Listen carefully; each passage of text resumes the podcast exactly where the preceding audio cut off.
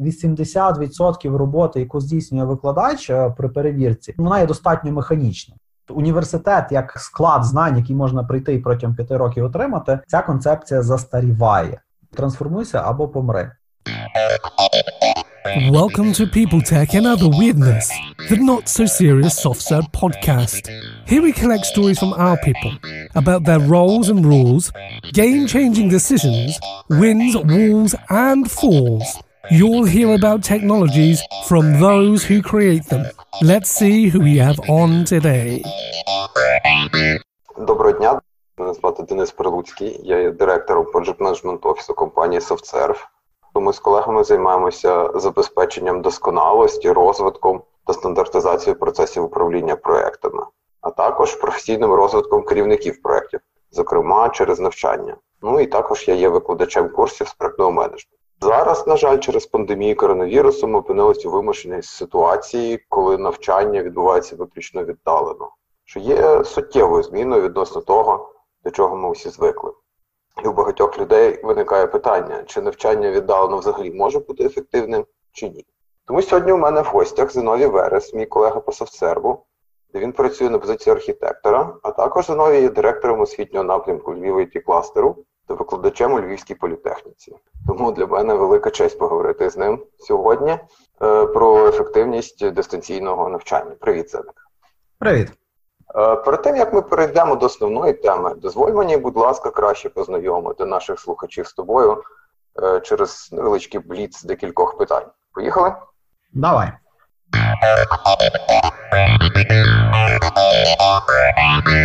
Чай чи кава? Чай. Супермен чи Бетмен? Залежить від режисера. Ясно. Е, На твою думку, яка технологія найбільше змінила світ? Важко сказати. Кожна технологія приносить щось своє. Окей. А як ти думаєш, якої технології наразі бракує людству? На мою думку, технологія, яка дозволить ефективно розв'язувати питання еволюції геномів, еволюції вірусів. Добре, давай додамо ще трохи деталей про тебе. Ти потрапив в SoftServe як випускник нашої it академії, вірно? Так. А скільки років тому це було? А це було у 2006 році. А це було одні з перших наборів в it академії компанії. Мене тоді запримітив Андрій Перемібіда.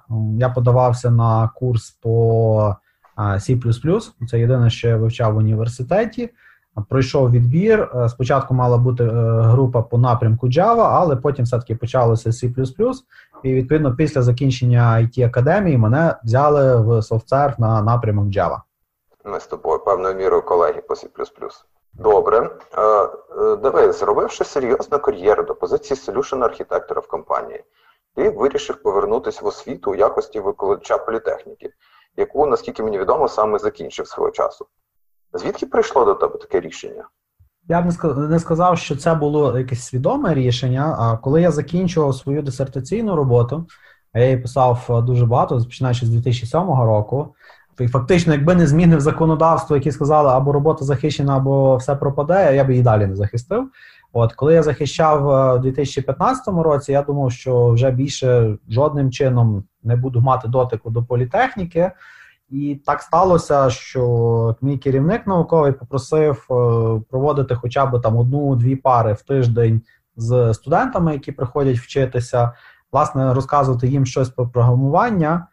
І з того моменту так втягнувся. Тобто, десь було першим таким поштовхом це здивування, що студенти, які прийшли на перший курс, які прийшли на напрямок, пов'язаний з інформаційними технологіями, ніяк не реагують, а що саме буде в майбутньому.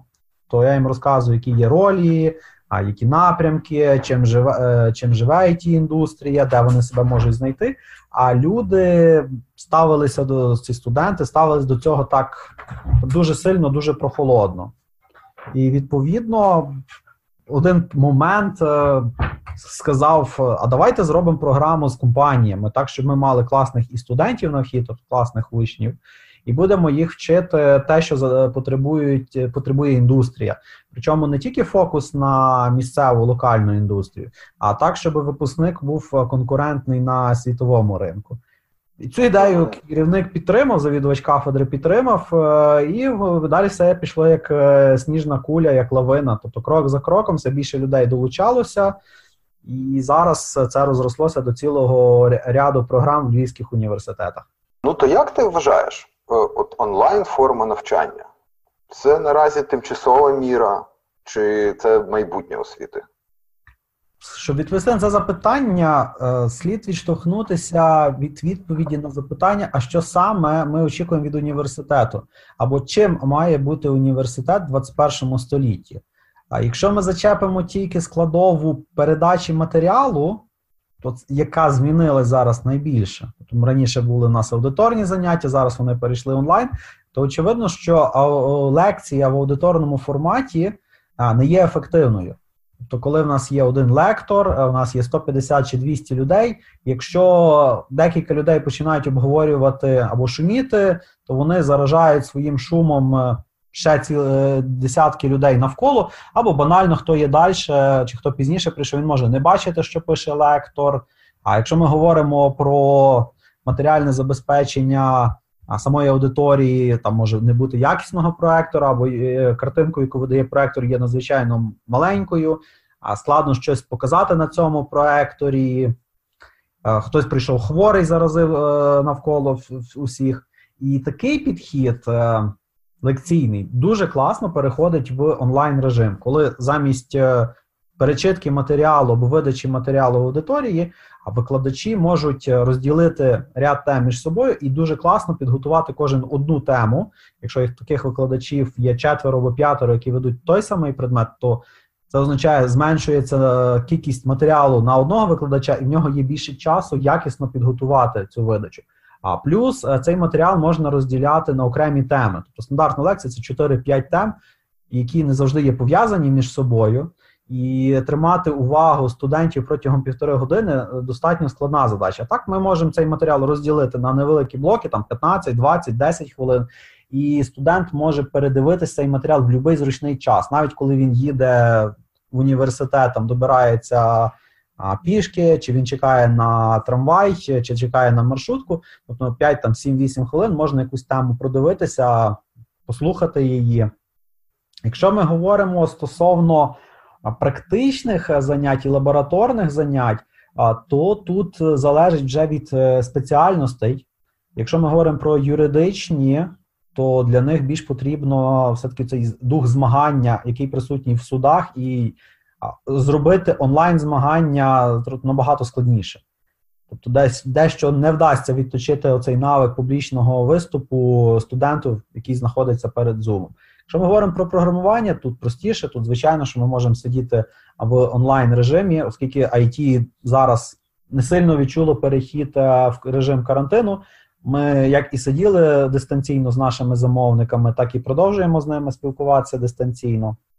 Якщо ми говоримо про різні технічні напрямки, там механіка, фізика, оптика, мікроелектроніка, тут буде складніше, тут все-таки потрібен офлайн режим для того, щоб студент міг працювати з реальним фізичним обладнанням і міг набувати практичних е, навиків.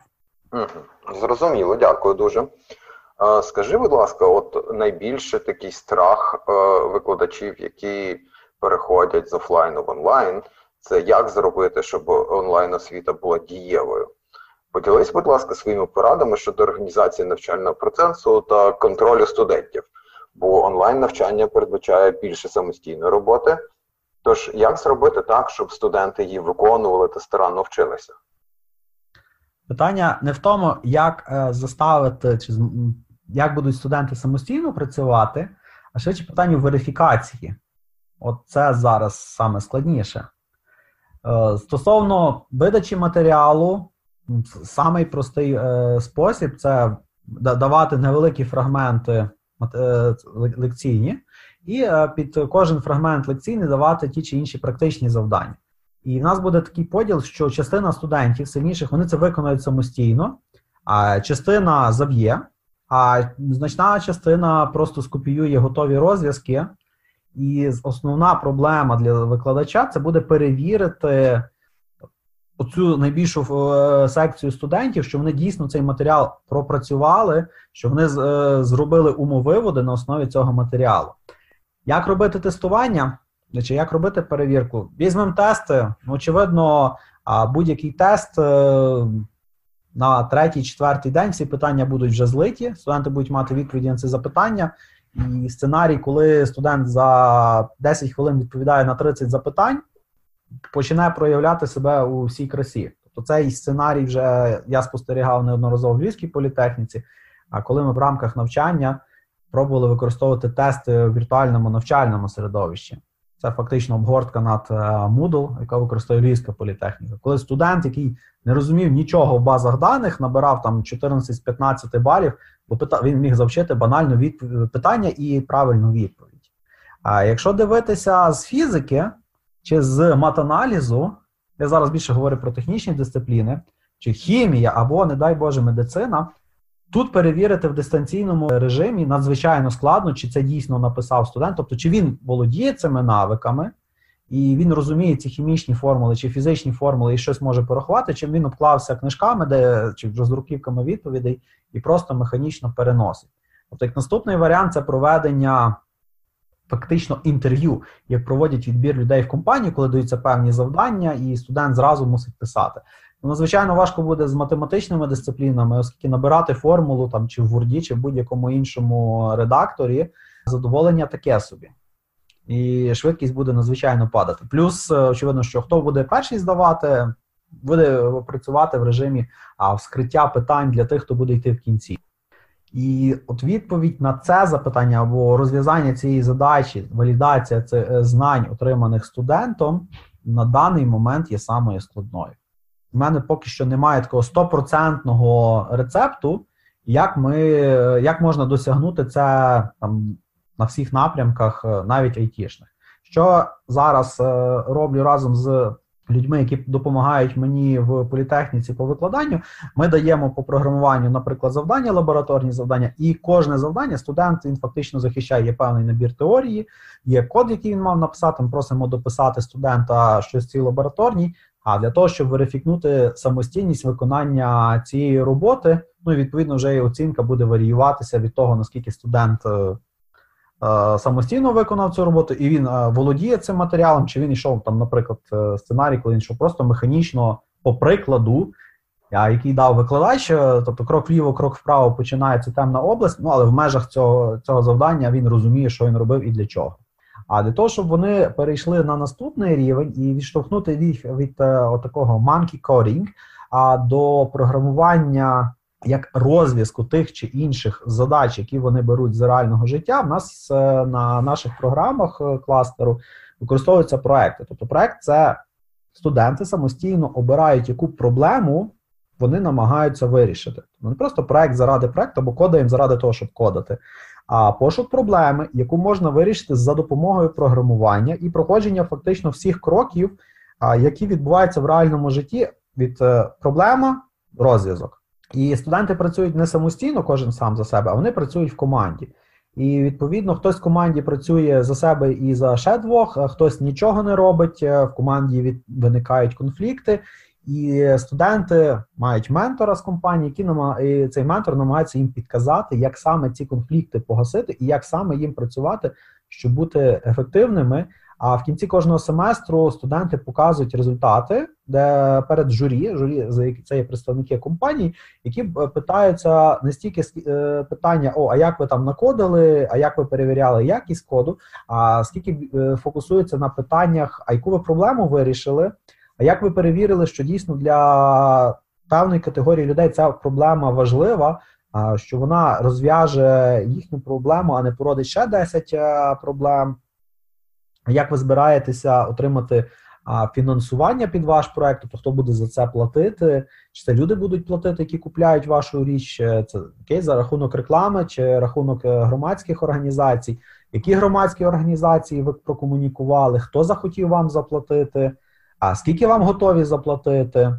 А як ви будете підтримувати ваше рішення після того, як ви його випустите в світ?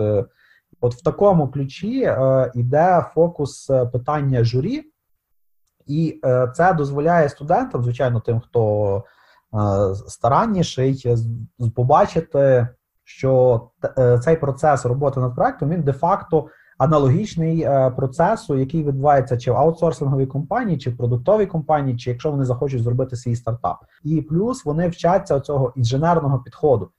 Не просто сидимо і пишемо код, бо нам е, хтось сказав сидіти і писати клас от звідси й до це, а що ми з допомогою програмування намагаємося вирішити проблеми людей, і що програмування це не якась е, е, чи it сфера не якась замкнута екосистема сама на собі, а воно IT е, фактично живе в розрізі інших сфер, інших напрямків, інших бізнесів. І IT успішне лише тоді, коли інші бізнеси успішні. Якщо інші бізнеси падають, то IT буде падати так само. І відповідно для того, щоб IT виживало, або щоб конкретна команда чи конкретний проект міг вижити, а він має вирішувати ті проблеми людей, е, за які люди будуть готові заплатити гроші. Якщо оцю парадигму мислення студент е, ну, так засвоїть і зрозуміє, як працюють всі ці механізми, то він е, вже рухається в напрямок інженера, який розв'язує ті чи інші проблеми з допомогою програмування.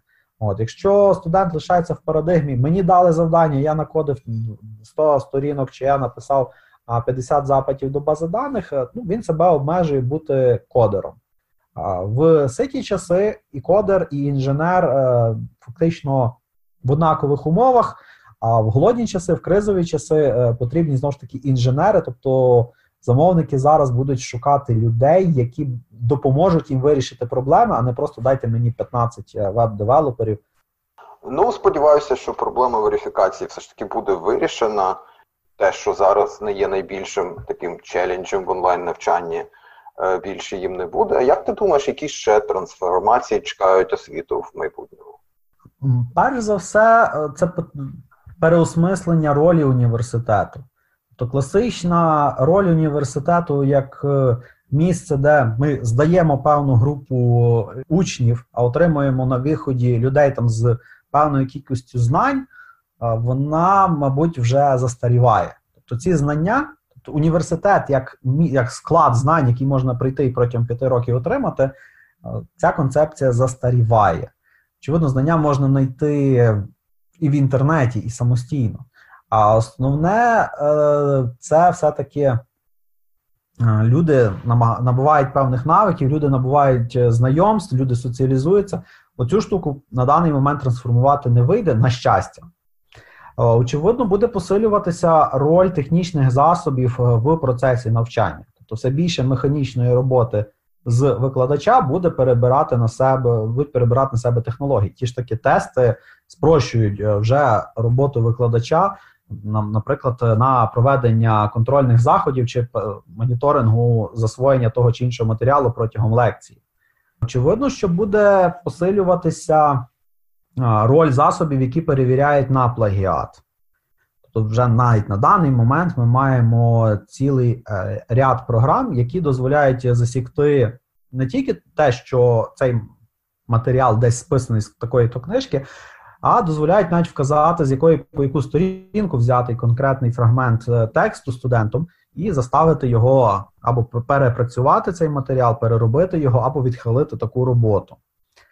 І, на мою думку, буде посилюватися е, власне самостійність, а буде змінюватися цей підхід від квадратно-гніздового е, підходу.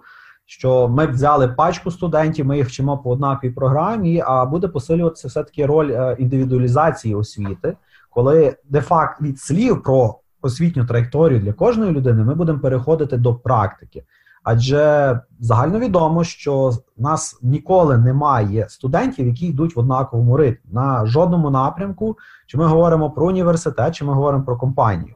Якщо в рамках компанії в нас е, вже є софтсерві, е, раніше були кар'єр-адвайзори, А зараз е, ця роль передійшла до іншого напрямку, все одно збережена. Тобто під кожного працівника ми намагаємося складати план, як він перейде на техліда, чи як він досягне сіньора. То десь таке саме очікує в і університети, і буде посилюватися роль людей, яких ми називаємо в компанії тюторами або менторами, які де-факто будуть допомагати студенту, е, складаючи достатньо адекватний план під рівень цього студента щоб він ставав е, класним фахівцем. Очевидно, що підхід ми вчимося 4 роки ідентично не має продовжуватися в майбутньому. А, Хтось буде отримувати цей, е, ці знання швидше. Тобто люди, які прийшли, наприклад, з фізико-математичних е, напрямків, їм немає потреби 4 роки вчитися того самого, що і люди, які вчилися в звичайній школі. Тобто хтось буде йти по скорочених програмах, е, буде змінюватися мобільність. Всі зараз перейдуть в онлайн, і буде надзвичайно посилюватися роль знання англійської мови. Тобто без англійської мови, в принципі, в будь-який напрямок вже буде дуже складно сунутись, окрім як напрямків, які зав'язані на локальний ринок.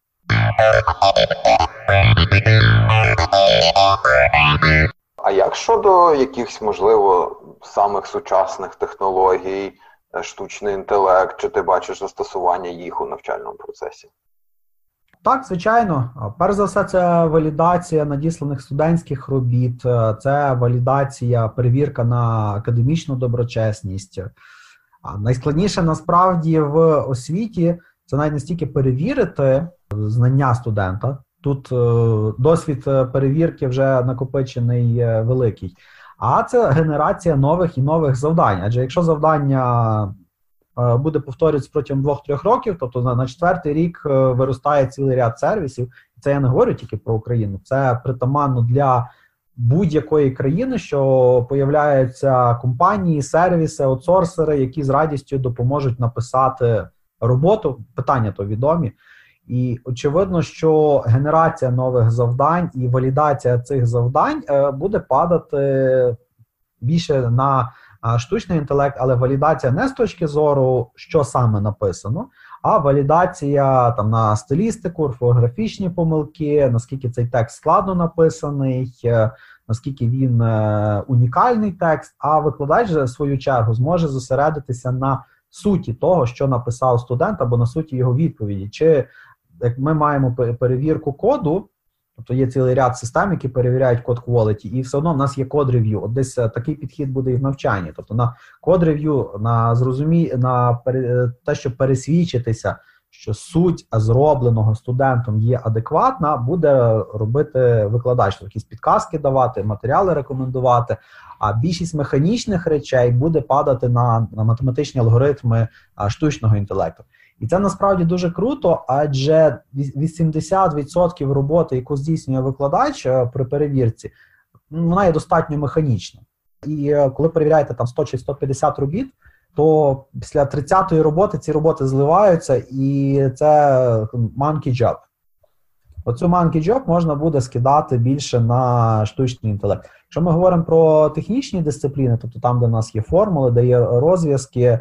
Тут так само алгоритми розпізнавання зображень, якщо це текст буде писаний, чи алгоритми е, тестування, так само, як є на платформах Prometheus або EDX, то є певний розв'язок студента, і є ряд тест-кейсів е, на платформі, які проганяють розв'язок і перевіряють, чи дійсно він коректний і задовільняє там всі е, граничні умови.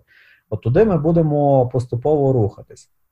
Я би хотів лише додати, що це не буде так хоп, і в один рік все запрацювало. Насправді це дуже довгий буде шлях. А перш за все, і за того, що алгоритми все-таки не є 100% точними, вони є недосконалими, це раз. А по-друге, більшість людей, більшість студентів і викладачів будуть е, так намагатися чинити опір такій трансформації не стільки за того, що вони не знайомі, як це працює, а власне, що їх буде лякати, як ця штука працює, і що вимоги до до конкретно взятого викладача і конкретно взятого студента будуть підвищуватися. Виходу немає, адже конкуренція зараз йде не в межах е, конкретної країни чи конкретно міста Львова, а конкуренція між е, людьми за шмат пирога відбувається відносно всього світу. Якщо людина є неконкурентною, то її видавлюють е, фактично в галузі е, праці, де або мала конкуренція, або це є низькооплачувана робота з низькою кваліфікацією. От ти зараз зачепив е, дуже цікаву тему, дуже тобі дякую. Бо з одного боку потенційно нас чекають дуже великі і цікаві трансформації освітні, а з іншого боку, як ти кажеш, є певний опір по цим реформам. Як ти думаєш, от що буде е, для держави, бізнесу, суспільства, які наслідки можуть бути, якщо е, освіту не реформувати, а лишити її в тому вигляді, як вона є зараз? Коли ми говоримо про реформи, е, ми забуваємо про фінансову складову. То давайте глянемо на ситуацію, коли нічого не міняється. На даний момент дуже мала кількість випускників університетів бажають залишитися в університеті і йти шляхом викладання. Це надзвичайно довгий шлях. Це раз. По-друге, він матеріально не є привабливим. До карантину е, грузчик на новій пошті міг розраховувати на компенсацію порядка 17 тисяч гривень. А викладач, який е, молодий викладач, який закінчив 3, е, тепер вже 4 роки аспірантури, а на суму порядка 5 тисяч гривень. Я говорю зараз про Львів, тобто сума може відрізнятися. Відповідно, немає змін, е, все лишається як є. Е, тоді ті викладачі, які зараз викладають, е, вони не молодші, тобто вони будуть йти на пенсію, вони будуть відходити. Зміни нас не буде, і на інерції наша освіта ще протягне там 5 чи можливо 10 років де-не-де будуть е, лишатися люди, фанатики, які будуть намагатися врятувати цей освітній процес. Їх просто буде недостатньо. Вони будуть вигоряти на своїх робочих місцях і аби йти на кращі напрямки. Ну, очевидно, що кожному треба підтримувати свою сім'ю, а не горіти заради невідомого соціального блага і чи там кращих часів, які ніколи не наступлять. І як наслідок, це деградація процесу освіти. Відповідно, втрата е, цілих наукових шкіл. А наукову школу надзвичайно легко загубити, надзвичайно складно її підняти. То ми можемо взяти крутих людей, які е, розуміються в певному напрямку, і вони навчать нас е, певних кроків, називаємо це кодінгу, якщо говорити про сферу програмування. Але цього мистецтва бути інженером Е, воно не не вивчається лише там механічно передиранням практик, які там показують на курсері. Це є довготривалий процес. І відповідно, у нас е, паради... у е, нас вибір дуже простий: трансформуйся або помри. Або ми або освіта буде змінюватися, і на виході будуть люди, які підготовлені до сучасних викликів, які вміють працювати в сучасних індустріях. Або ми будемо занепадати і перетворимося в бананову республіку, де частина людей буде займатися тим, що викопують якісь певні корисні копалини, продають ці корисні копалини, а, і за отримані гроші купляють айфони, купляють комп'ютери або е, іншу. Інші матеріали, інші речі з високою додатньою цінністю. Або ми генеруємо цю додаткову цінність, або ми не генеруємо цю додаткову цінність і е, провалюємося все глибше і глибше і глибше. Зрозуміло. Ну, сподіваюся, що все ж таки в нас знайдуться люди, які будуть рухати ці реформи вперед. І дуже тобі дякую за змістовну і дуже цікаву розмову. Сподіваюся, нашим слухачам вона сподобалася так само сильно, як і мені. Дуже дякую за дану розмову і всім гарного дня.